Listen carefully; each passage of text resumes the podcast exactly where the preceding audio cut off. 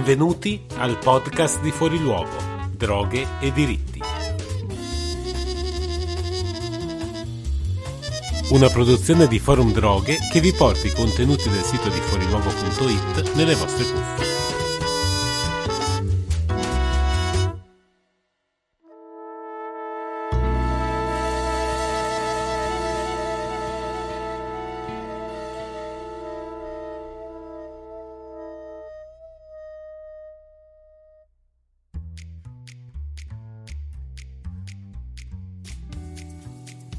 Questo è l'episodio 17 del podcast di Fuori Luogo e io sono Leonardo Fiorentini. Vi proponiamo la registrazione audio della presentazione del libro di Paolo Nencini Storia culturale degli stupefacenti, futuro editore, tenutasi a Ferrara il 21 febbraio del 2023 alla libreria Libraccio. L'incontro, nell'ambito della quinta sessione della rassegna dei libri della ragione, è stato organizzato da Società della Ragione in collaborazione con CGL Ferrara e Forum Droghe. Discutono insieme all'autore Francesca Battista della segreteria della Camera del Lavoro di Ferrara e Denisa Merini, responsabile carcere e dipendenze della CGL nazionale. Buon ascolto.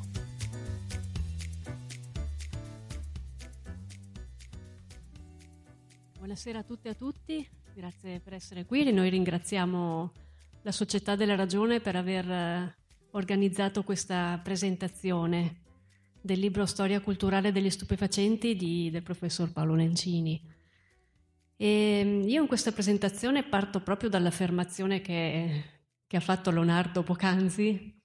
perché come diceva Leonardo il, il, libro è pubblicato da Future DS, che è la casa, Futura Editrice, scusate, che è la casa, che è la mm, casa editrice della CGL, e Leo diceva un tema un po' tipico per un sindacato. Quindi io inizio questa conversazione ringraziando ovviamente Denisa Amerini e Paolo Nencini per essere qui. La inizio proprio con, con Denise, come diceva Leo Leonardo, responsabile dipendenze per la CGL nazionale, chiedendo a lei i motivi per cui la CGL appunto ha fatto questa scelta, ha scelto di pubblicare questo, questo libro e come si inserisce nella,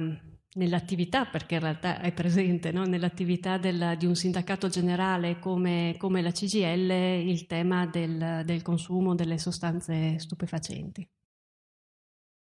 Grazie Francesca. Beh, eh, io dico, parto con un'affermazione. Era il 1995, se non sbaglio la data, quando al congresso nazionale della mm. CGL fu invitato ad intervenire il professor eh, Giancarlo Arnao, che è stato uno dei massimi studiosi del tema delle sostanze e da, anche da un punto di vista, diciamo così, delle politiche con cui si affronta il tema dell'uso e del consumo delle sostanze stupefacenti. E già in quell'occasione la CGL si prese posizione apertamente per la legalizzazione della cannabis.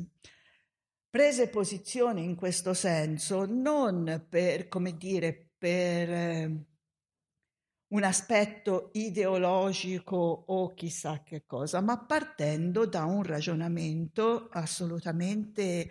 che dovrebbe essere ormai sotto patrimonio di tutti e un'evidenza per tutti, e cioè che le politiche del Novecento, basate sulla guerra alla droga, eh, basate sul proibizionismo assoluto, di fatto come conseguenza hanno avuto la criminalizzazione delle persone che usano sostanze, che possono al- avere anche problemi legati all'uso di sostanze, ma che non sono sicuramente problemi di carattere, diciamo così, l- criminale. Non per niente ad oggi eh, oltre il 30% delle persone recluse in carcere lo è per reati legati all'uso eh, di sostanze, al consumo di sostanze e allo spaccio anche al piccolo, soprattutto al piccolo spaccio di sostanze. e perché ha creato queste politiche di guerra, di repressione e hanno creato, oltre alla criminalizzazione delle persone, hanno creato anche uno stigma importante rispetto alle persone che usano sostanze, indipendentemente da quale sia l'uso di sostanze che viene fatto, da quali siano le sostanze che vengono usate, perché insomma non tutte le sostanze sono uguali e l'essere diverse non dipende dall'essere legali o illegali, pensiamo a quello che succede per esempio con l'alcol, ma anche tema eh, molto presente in questi ultimi anni al gioco d'azzardo perché il gioco d'azzardo è legale e produce dipendenze importanti, produce danni importanti dal punto di vista economico e sociale sui, sulle, sulle persone, sulle famiglie, sugli assetti sulle relazioni sociali, insomma, ecco. Quindi per la CGL è tema assolutamente importante e oserei dire centrale, perché un'organizzazione sindacale generale ovviamente guarda ai diritti delle persone, ai diritti individuali e collettivi, guarda a come le persone si muovono e stanno nella società, come stanno nei luoghi di lavoro, perché poi insomma questo approccio nei confronti delle sostanze e dell'uso delle sostanze ha avuto delle ricadute importanti anche per quanto riguarda i diritti e le tutele delle persone che fanno uso di sostanze nei luoghi di lavoro. Dico questo perché sia chiaro, è assolutamente imprescindibile garantire la salute e la sicurezza nei luoghi di lavoro e non si può pensare che soprattutto per certe prestazioni le persone possano lavorare in condizioni tali da non garantire la sicurezza per sé e per gli altri, ma questo è altro dal discriminare eh, le persone che fanno uso di sostanze. Eh, penso, mi piace citare una cosa un fatto che non è recente, ma che secondo me anche questo è paradigmatico in questo senso. Eh, qualche, ormai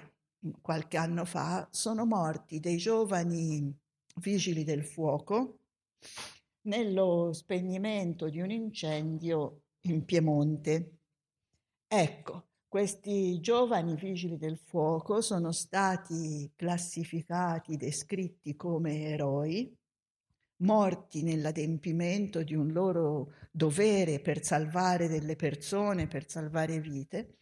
fino a quando non si è scoperto che avevano tracce, e dico tracce, uno di marijuana e uno di cocaina nel sangue. A quel punto sono diventati nella descrizione eh, della stampa, nella descrizione comune, angeli caduti nel fango. E questa è stata la definizione più carina, più, diciamo così, senza tener conto che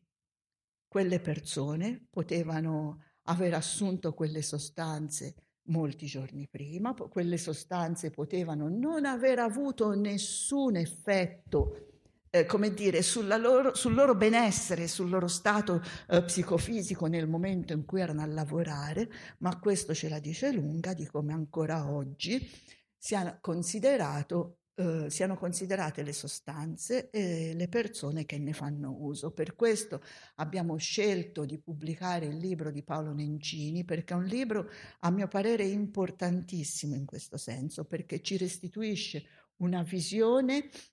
delle sostanze e dell'uso che se ne fa, partendo proprio dal punto di vista dei consumatori. Lui parte dal punto di vista dei consumatori legati al mondo della cultura, al mondo della scrittura, della letteratura, ma comunque consumatori, che, e, e che il punto di vista che è sempre e comunque mancato nell'approccio che noi abbiamo nei confronti delle sostanze. Zimberg ormai alla fine degli anni 70 ha pubblicato il suo testo Drug Set e Setting, dove ha dimostrato che l'effetto delle sostanze non dipende solo dalla sostanza in sé, ma da come si usano, dal contesto in cui vengono usate, dallo stato psicofisico della persona e dalle motivazioni della persona che in quel momento ne fa uso. Ecco, io penso che il libro di Paolo sia importantissimo da questo punto di vista perché appunto tenendo conto delle evidenze scientifiche che si sono accumulate in questi anni, ci restituisce una visione che utilizzando la letteratura ci parla proprio eh, di come l'uso delle sostanze, il consumo di sostanze faccia parte da sempre della storia dell'uomo, sia legato anche ad aspetti assolutamente, come dire, a, a, a, a momenti culturali e non sia come si usa oggi voler far passare una sottocultura, ma faccia parte proprio del comportamento umano in fondo, se non lo guardiamo con pregiudizi, anche consumare caffè fa parte di questo, anche consumare alcol fa parte di questo, fare l'aperitivo il sabato sera con gli amici è un rito sociale, come è un rito sociale? Un certo consumo di sostanze che è legato appunto non a a un uso problematico, ad un abuso e forse se si affrontasse in questa maniera davvero anche il tema delle sostanze si riuscirebbe davvero a, otte- a raggiungere quell'obiettivo che tutti ci poniamo di un uso non problematico, di un uso che non interferisce pesantemente nella vita delle persone, come invece ad oggi è. Non so se sono stata chiara del perché alla CGL interessa questa cosa, perché ci parla di come eh, affrontiamo i temi importanti della società, i diritti individuali e collettivi e promuoviamo anche politiche che guardano alla salute delle persone intesa proprio come benessere psicofisico delle persone e come quello che una persona fa nella sua vita privata non possa assolutamente essere assunto a metro di giudizio morale della persona stessa. Grazie Denise.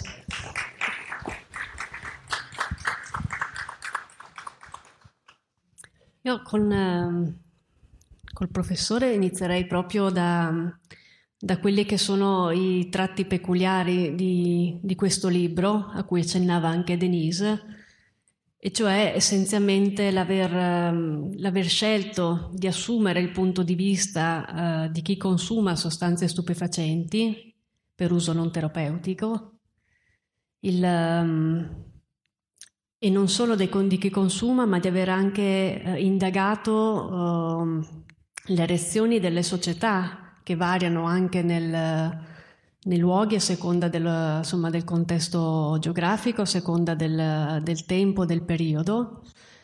E eh, l'altro tratto ovviamente molto peculiare e caratteristico di questo libro è eh, dato dalla scelta di farlo proprio attraverso oh, la letteratura per cui il libro oh, ripercorre appunto la, mm, recupera, come diceva Denise, una soggettività, un punto di vista soggettivo che è assolutamente perduto eh, rispetto alla, insomma, alla, narrazione ordinaria che ruota attorno all'utilizzo delle sostanze stupefacenti e lo fa eh, attraverso delle opere letterarie, in particolar modo del eh, 1800 e del 1900, questo è il periodo storico eh, indagato. Quindi inizierei questa, insomma, questo dialogo oh, chiedendo a lei le, le, ragioni di queste scelte fondamentali. Ma, eh, la ragione del, del, periodo preso in esame è che eh, con eh, l'inizio dell'Ottocento tutto cambia. Quindi quello che erano usi locali, sporadici, eh, di materiali grezzi, tenendo da parte eh, i prodotti della fermentazione alcolica, quelli sì conosciuti insomma, da molto più tempo, e con l'Ottocento tutto cambia. Tutto cambia perché arriva prima la chimica analitica che isola i cosiddetti alcaloidi, cioè i principi attivi. Quindi l'oppio rende la morfina, poi più tardi le foglie di coca renderanno la cocaina,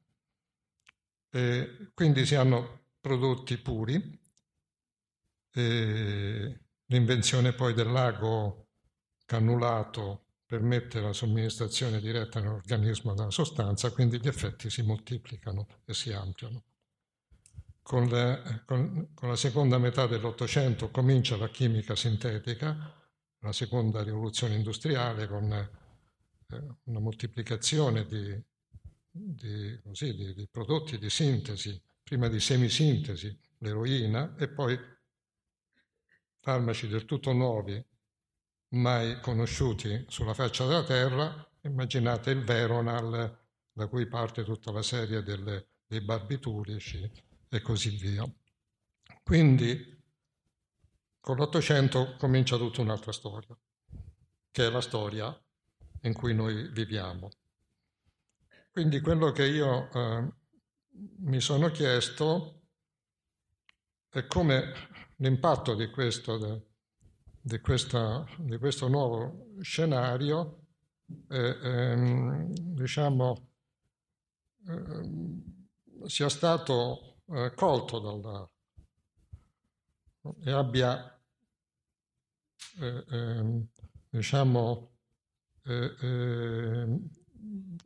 creato lo spirito del tempo, abbia modellato lo spirito del tempo, il modo di reagire a questa cosa. Per, eh, eh, per fare questo lavoro ho seguito una stagliazione che è quella di un politologo americano che si chiama eh, Nathan Nadelman, che ha, indu- eh, ha diciamo, individuato una serie di passaggi. In una prima fase c'è la scoperta e la curiosità. Immaginate l'arrivo dell'Ashish in, in Francia, con la scoperta, della, diciamo con l'occupazione dell'Egitto da parte di Napoleone, arriva l'Ashish, è una scoperta, è una curiosità è, è, che interessa. E a questa prima fase ne segue una seconda in cui una serie di, diciamo, di attori sociali, eh, medici, scienziati, eh, eh, figure diciamo, morali, religiose, eccetera, eccetera, cominciano a, a gettare allarme su questo consumo. In una terza fase si catalizza questa, queste, queste riserve e eh, generano un'opinione pubblica che riesce a impattare sulla politica del, diciamo, degli stati, cosa non, eh, tenete presente, non veramente scontata, perché gli interessi economici legati al commercio delle sostanze stupefacenti erano enormi. Vedete la storia dell'oppio, ma anche dell'industria tedesca, la grande industria, l'industria chimica tedesca è all'avanguardia nella produzione degli alcaloidi, quindi della cocaina, della morfina, dell'eroina, eccetera. E questa, questa situazione crea eh, eh, diciamo, l'innesco di un movimento politico internazionale dove ovviamente ci sono eh, diciamo anche le componenti geopolitiche, perché certamente nella prima riunione internazionale per il controllo de, de, dell'oppio poi, e, del, e, del, e, della, e della, coca, eh, diciamo, gli Stati Uniti avevano grossi interessi nello scalzare diciamo, eh, grandi imperi coloniali francese e inglese. Però diciamo, c'era anche una, l'azione di, eh, di quelle che lo stesso Nadelman chiama gli impresari eh, morali, c'è una forte spinta morale ad agire in questo senso. Quindi eh, ehm, nasce un, un, diciamo, un sistema di controllo internazionale a cui poi si adeguano le nazioni con legislazioni nazionali. A queste quattro fasi ne segue un'altra che è quella della, diciamo, che non è di stato stazionario, perché poi è quello di cui si parla. Adesso, negli ultimi 30-40 anni, il sistema è certamente entrato in crisi. Io però mi fermo alla, diciamo, ai prodromi di questa, diciamo, di, queste, eh, eh, di questa reazione. quindi soprattutto con la letteratura americana della, della Beat Generation e della, eh, della afroamericana. Quindi ho posto a verifica questa, questa ipotesi andando a studiare, diciamo, essenzialmente, prima di tutto, i romanzi, eh, seguendo eh, l'indicazione, un pensiero di, di, un filosofo tedesco che è morto da poco, anche se vecchissimo, che era eh, Enzensberger, Hans Magnus Enzensberger, e che diceva che diciamo, la letteratura diciamo, eh, restituisce umanità alla storia perché parla degli individui,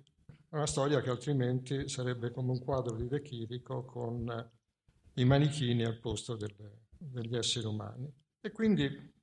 poi ho spiluzzicato, ovviamente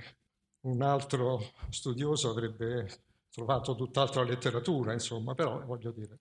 eh, c'è tutta un'esemplificazione di queste cose che eh, conferma, credo, il, eh, diciamo la,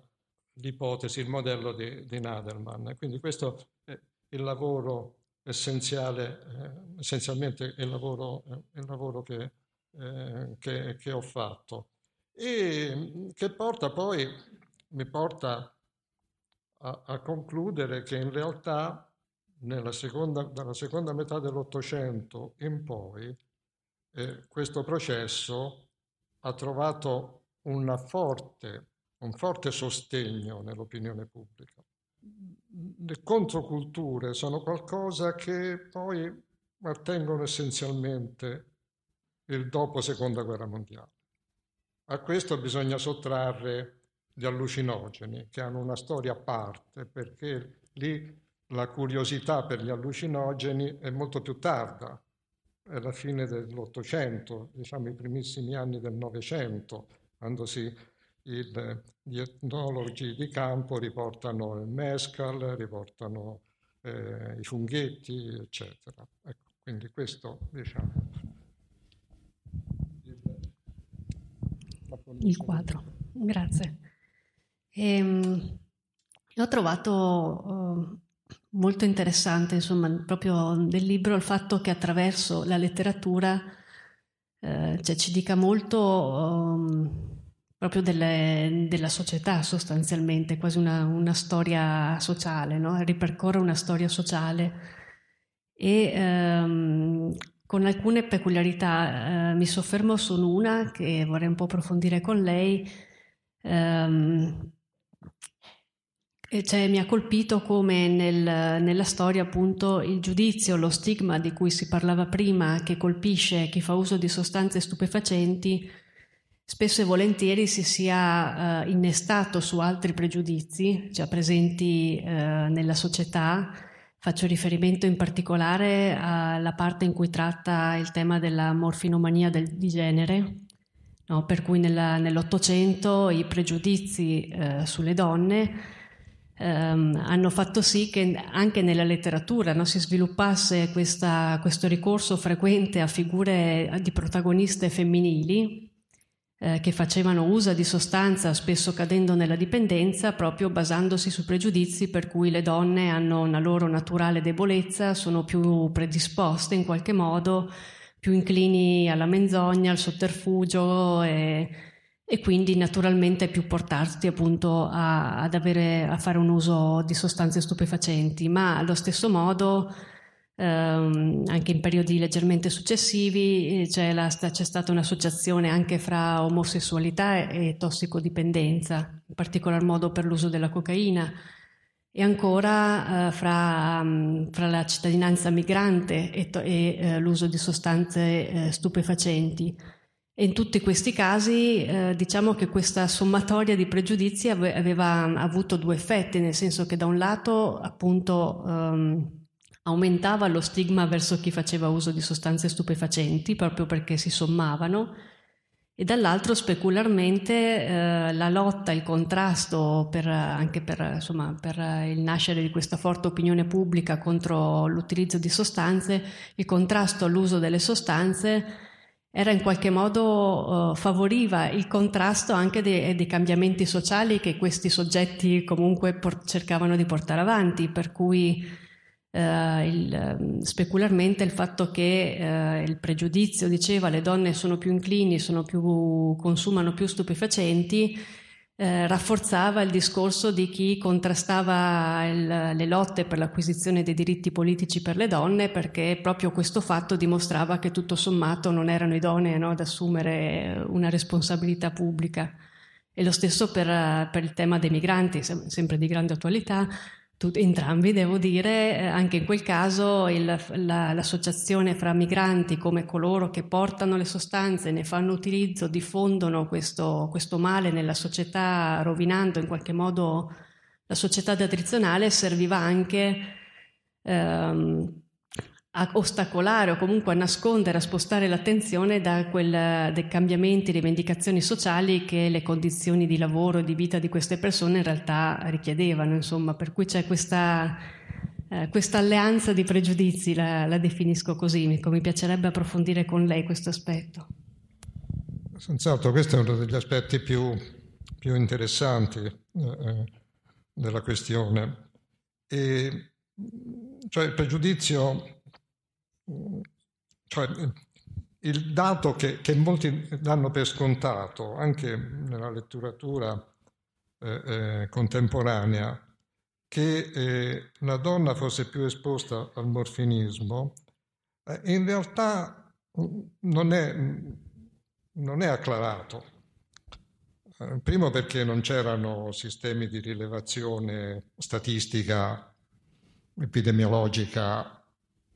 così diciamo, eh, efficienti da, da, permetterci realmente di, di sapere come stavano le cose. Certamente la facilità prescrittiva della morfina faceva sì che in assenza di, di, farmaci, ne so, come l'aspirina, gli antinfiammatori, gli analgesici che arriveranno dopo, c'era un uso molto lasso della morfina, cioè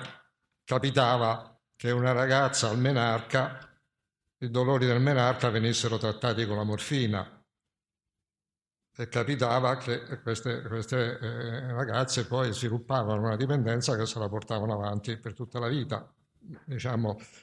e, e, gli storici, eh, particolarmente la, la Hacker americana,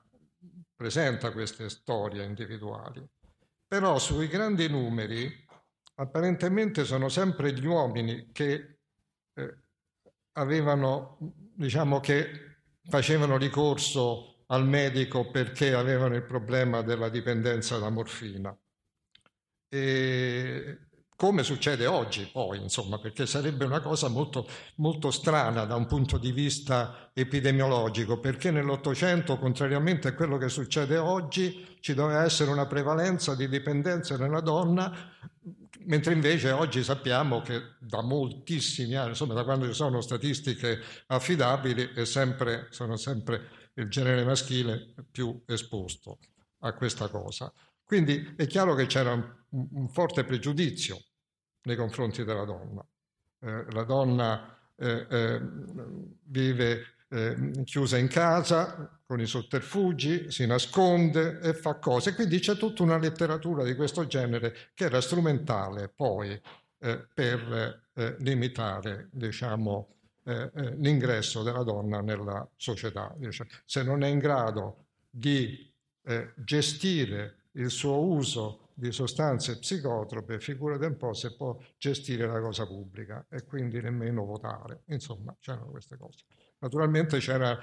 eh, eh, diciamo una letteratura che sfuggiva a questa, perché curiosamente in America, dove forse davvero il fenomeno era reale, però c'era chi scriveva, proprio scrive romanzi al contrario, eh, eh, e quindi dove, dove è l'uomo che diventa eh, morfinomane e porta alla rovina la famiglia. E, e, quindi mm, c'è un personaggio importante della, del femminismo americano che era Jeannette eh, Merck, eh, che scrive un romanzo dove appunto eh, eh, lei eh, lascia la sua diciamo, le sue ambizioni di carriera intelligentissima per aiutare prima il fidanzato, poi sposa, malgrado lei sappia che lui è un morfinomane, per aiutarlo e poi alla fine vissero felici e contenti. E quindi dove la donna appunto è l'elemento forte della famiglia che salva eh, il marito. Quindi c'era anche queste altre cose. Quello mm, che dice eh, della, della, della, della migrazione eh, si riferisce soprattutto al problema cinese, cioè la forte immigrazione cinese negli Stati Uniti, che era una sorta di deportazione, insomma, veramente eh, perché erano schiavizzati nel senso che dovevano pagare il biglietto dalla, dalla Cina all'America e quindi veni, erano, diventavano proprio preda di chi pagava il biglietto e non si liberavano mai. E questi cinesi si portano dietro eh, l'oppio, si portano dietro l'oppio, quindi sono le, le fumerie d'oppio cinesi e quindi lo stigma della, della, della razza cinese, cioè del cinese che è escluso, che serve solo per costruire le ferrovie, ma poi deve vivere eh, eh per conto suo, chiuso, e, e diventa anche un pericolo per chi? Per le donne, perché poi le donne di buona famiglia potevano andare nelle fumerie e quindi contaminarsi, essere coinvolte. Cose. Quindi c'è diciamo, un intreccio poi di questi, di questi, di queste stigme che eh, eh, coinvolge molto meno l'Europa in realtà, eh, perché per esempio a Londra c'erano le fumerie d'oppio e a metà dell'Ottocento giornalisti le visitano, eh, c'è un, un collaboratore di, di, Dickens che frequenta e ci sono anche delle signore della, della Londra Bene che le frequentano, si cinesizzano addirittura, ma la polizia non se ne interessa perché non ci sono grandi grandi problemi. Sarà soltanto dopo la, seconda, la, prima guerra mondiale, con la prima guerra mondiale che cominciano a crearsi i problemi. Quindi c'è un, un, romanzo eh, molto interessante, che si può trovare su, su, anche su, in rete, eh, di, dell'autore eh, del famoso, il creatore del famoso personaggio Fu Manchu, che era il cattivone per eccellenza cinese, no? quindi c'era questa serie, lui scrive questa, si chiama eh, Sax Romer, eh, scrive questa, questa, storia complicatissima eh, di, eh, di, traffico di, eh, di, di, oppio, di morfina, no? Eh, al cui centro poi ci sono appunto i cinesi cattivi che, che, che, che fanno tutta questa pratica. E, e qui comincia la stigma per, però per la classe alto borghese, perché sono il diciamo, cittadino piccolo borghese o insomma proletario non è coinvolto in tutto ciò. Sono gli alto borghesi, per cui eh, eh, alla fine eh, la donna che è più coinvolta in tutti questi traffici che è una una lady, insomma, un'aristocratica, eh, finisce a fare la barista in una, in una bettola fuori in periferia, quindi diciamo di nuovo lo stigma femminile assieme a quello razziale. Grazie. E Denise, volevi aggiungere qualcosa su questo tema? Sì, eh, volevo aggiungere un, un punto di vista che a mio parere a maggior ragione come organizzazione sindacale ci riguarda molto da vicino, ci interroga molto da vicino e ci dice appunto dell'importanza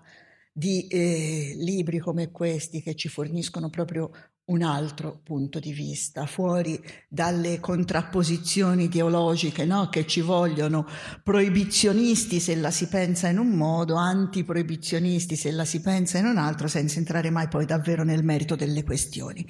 Perché lo stigma e il pregiudizio di cui si è parlato fino adesso, soprattutto lo stigma, non riguarda solo e soltanto le persone che fanno uso di sostanze,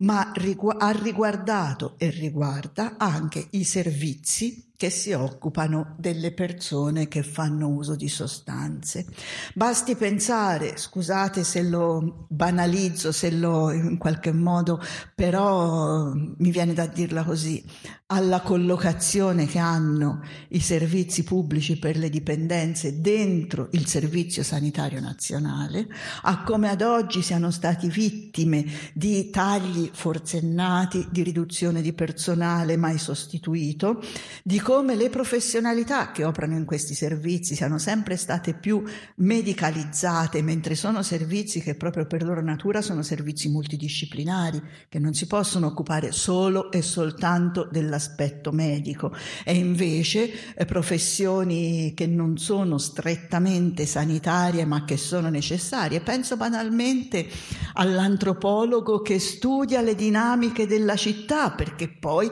i consumi avvengono nei contesti sociali di quella città. Penso ai sociologi, penso a certe figure, sono invece state assolutamente espunte. Penso a come sempre più si sia parlato e si sia proceduto nel senso dell'accorpamento dei servizi per le dipendenze dentro la psichiatria, come se il problema dell'uso delle sostanze fosse un problema di carattere psichiatrico e non invece un tema che va affrontato con un punto di vista assolutamente diverso, appunto multidisciplinare e non necessariamente solo medicalizzante e patologizzante. Penso a tutti i servizi anche per esempio del privato sociale che lavorano in rete con il servizio pubblico e che si occupano di importantissimi servizi, la riduzione del danno. La riduzione del danno è inserita nei livelli essenziali di assistenza dal 2017, eppure non è mai stata adeguatamente promossa, adeguatamente finanziata. E invece sono quei servizi importantissimi proprio in quest'ottica che stiamo condividendo adesso, perché il servizio che fa analisi delle sostanze non promuove l'uso delle sostanze, ma serve a dire alla persona che ha di fronte che cosa è quella sostanza che lui si trova fra le mani, quali sono i suoi effetti e gli operatori ci dicono che spesso quando la persona ha saputo esattamente di che cosa si tratta e magari ha scoperto che non è esattamente quello che andava cercando e che pensava di aver comprato, ha anche rinunciato ad usare quella sostanza.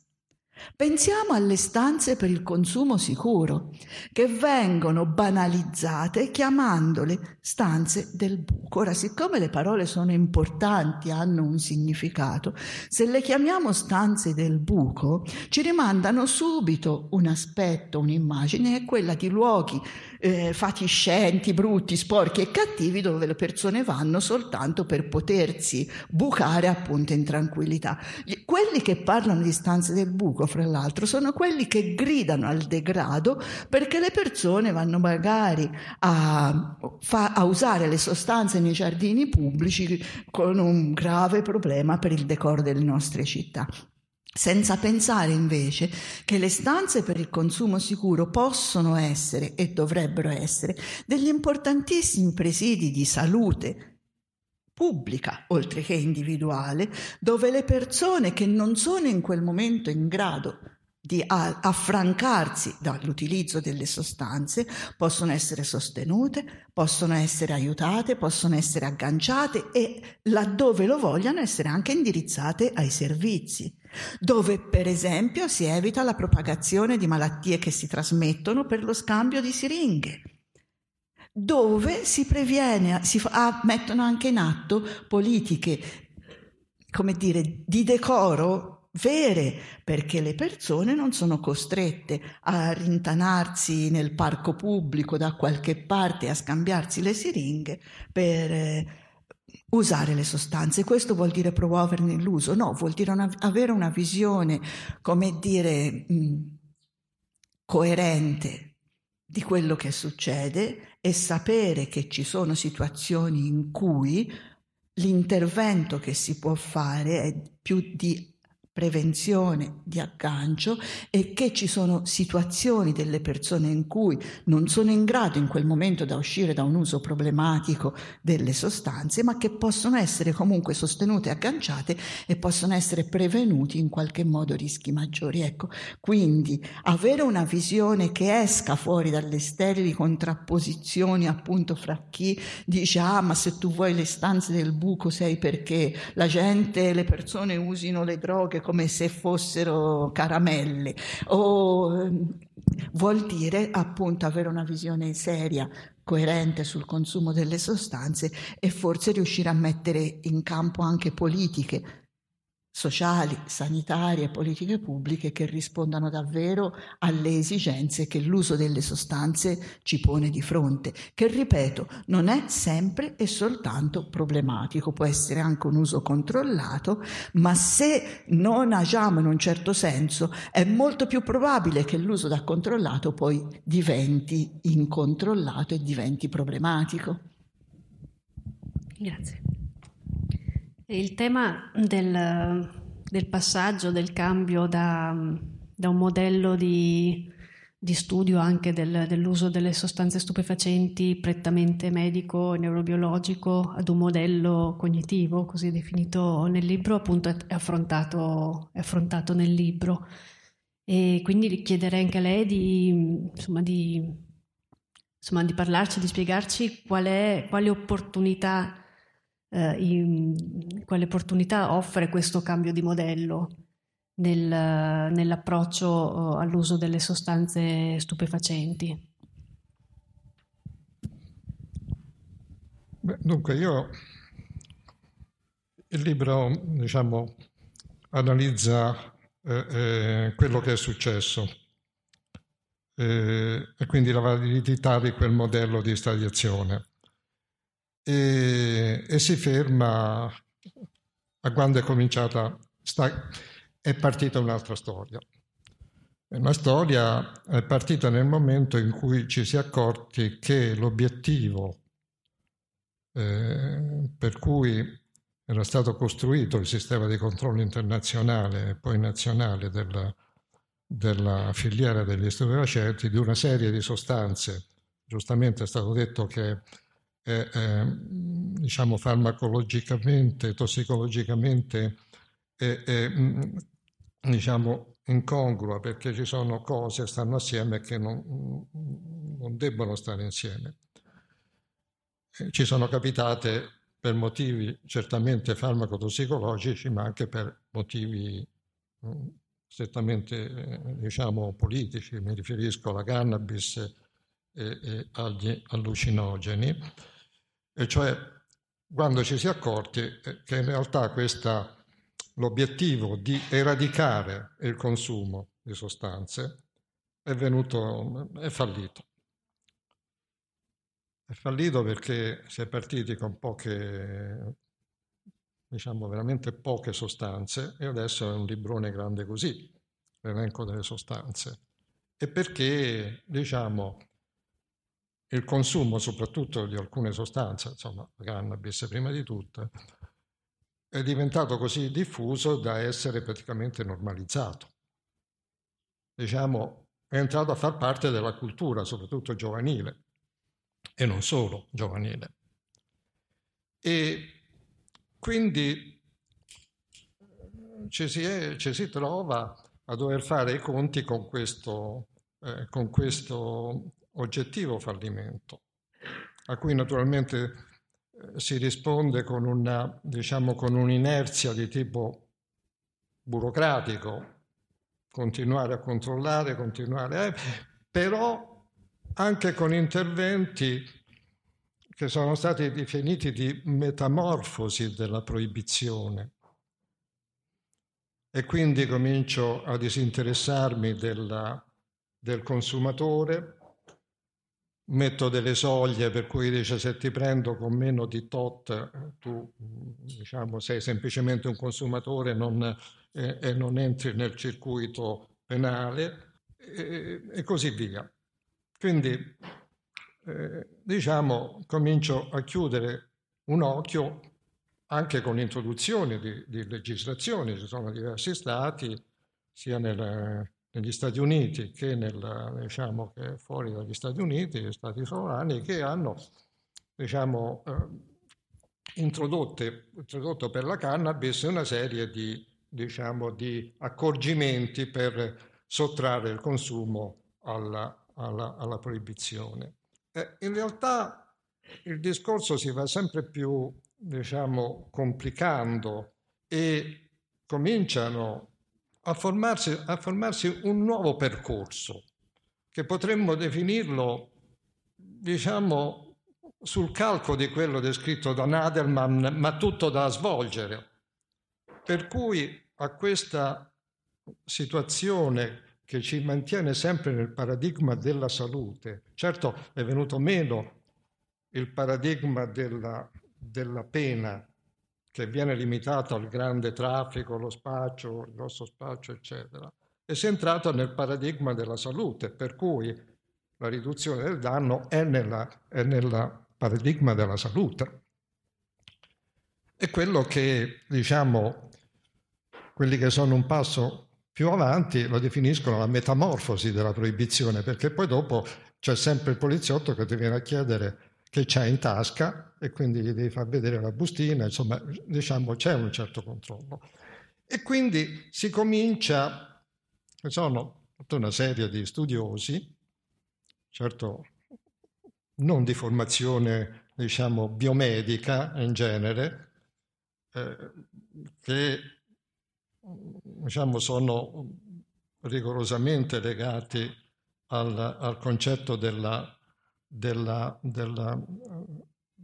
della dipendenza come brain disease, come malattia neurologica, malattia del cervello perché l'uso di certe sostanze prolungato provoca delle modificazioni eh, diciamo dei circuiti cerebrali tali da avere cons- come conseguenza poi la dipendenza. E quindi eh, diciamo eh, questa, la visione, il paradigma della salute è poi incentrato largamente su questo e invece c'è gente che comincia a parlare della, non più del paradigma della salute, ma del paradigma del diritto. Allora, eh, l'uso delle sostanze è affar mio. E affar mio è quello che deve eh, diciamo, incoraggiato da parte della società è l'uso responsabile. Ora questo, io cioè, leggo queste cose ve le, ve le riporto come, come, leggo, certo ancora una, una letteratura molto specialistica e eh, io non so quanto sia praticabile poi un percorso che, di questo genere. Vi sono delle, degli elementi che mi fanno pensare che sia possibile. Gli studi di Franca Beccaria sul consumo di alcolici in Italia ci dimostra, contrariamente a quello che pensano eh, eh gli immunologi che scrivono di alcolismo sul, su un famoso quotidiano, che ci sia eh, un, un uso sempre più responsabile dell'alcol e non soltanto perché 50 anni fa il consumo di alcol pro capite in Italia era di 20 litri pro capite all'anno e adesso è di 7 litri, che vorrà dire qualcosa. Cioè, la gente beve molto di meno, beve di meno in maniera più selettiva, e, e, badando più alla qualità e quindi è un uso responsabile e controllato. Studi sociologici in Inghilterra in certi contesti come l'università dimostrano che c'è una progressiva riduzione del consumo di sostanze legate poi in una parola domattina mi devo alzare devo studiare, devo andare a seguire i corsi, devo fare ricerca e non posso stare rimbambito. E quindi c'è, diciamo, elementi che fanno pensare che ci sia, diciamo, una tendenza di molta gente verso l'uso controllato e quindi l'autoresponsabilità. Cosa c'è contro? Il fatto che abbiamo eh, un, una forte spinta dal fatto che le droghe, gli stupefacenti, l'alcol sono merci, che qualcuno ti vende e che fa di tutto per vendertelo. Il grande problema della, della diciamo, della nuova legislazione sulla cannabis è che lo zampino ce l'hanno messo dentro le grandi multinazionali del tabacco. Quindi qual è il discorso? Io rimando a una trattazione sistematica di questo, a, a, un libro bellissimo di alcuni anni fa, di 3-4 anni fa, di, di, uno storico americano, eh, David Courtwright, che, che parla di limbic capitalism, cioè un capitalismo che ha come obiettivo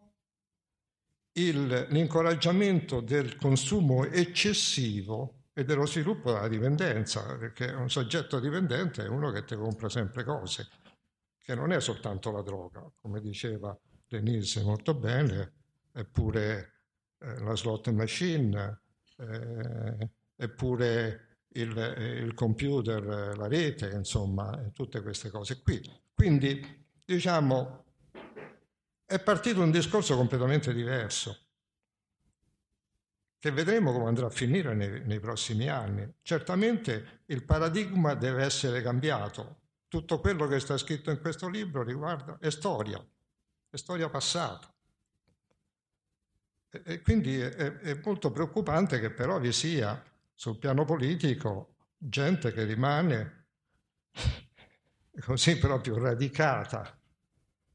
eh, come, o appiccicata come le patelle sullo scoglio a un modello che, che non, non, può più funzionare perché quando c'hai 90 milioni di europei che hanno nella loro vita hanno consumato almeno una volta la, la, la cannabis non è che puoi stare a parlare di, di, proibizionismo, insomma, i primi a capirlo sono stati, sono stati poi chi deve gestire queste situazioni sul piano, sul piano appunto legale. Infatti la, No, no, volevo solo, ah, scusami Francesca, aggiungere una cosa perché mi convince molto questo discorso soprattutto dell'aggressività del capitalismo e dei mercati che devono fare i propri interessi e i propri guadagni. Però io penso una cosa, soprattutto per quanto riguarda la cannabis, come tu giustamente dicevi Paolo, moltissime persone, moltissimi ragazzi hanno fatto e fanno esperienza di uso di cannabis che nonostante quello che ci raccontano, non necessariamente è la porta d'ingresso per l'uso e il consumo di altre sostanze. Allora, racconto un aneddoto. Eh, anni fa uno, conversavo con uno che era uno dei, veramente uno dei maggiori neuroscienziati nel campo delle, delle dipendenze eh, mondiali. Proprio. E allora mi raccontava un po' la sua storia di canadese che parte dalle, dalle plaghe ghiacciate del Canada e va all'università in California. E, e dice, il primo anno è stato l'anno del surf e delle droghe, poi mi sono messo a studiare.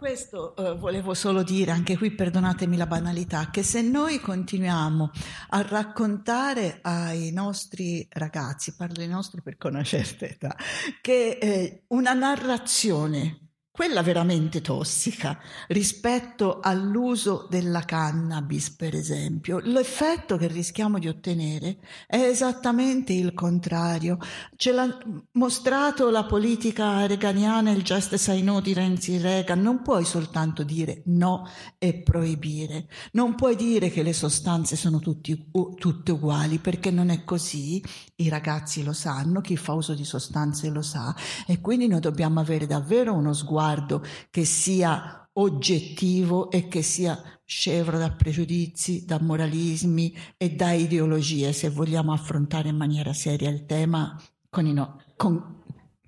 dentro la società. Grazie.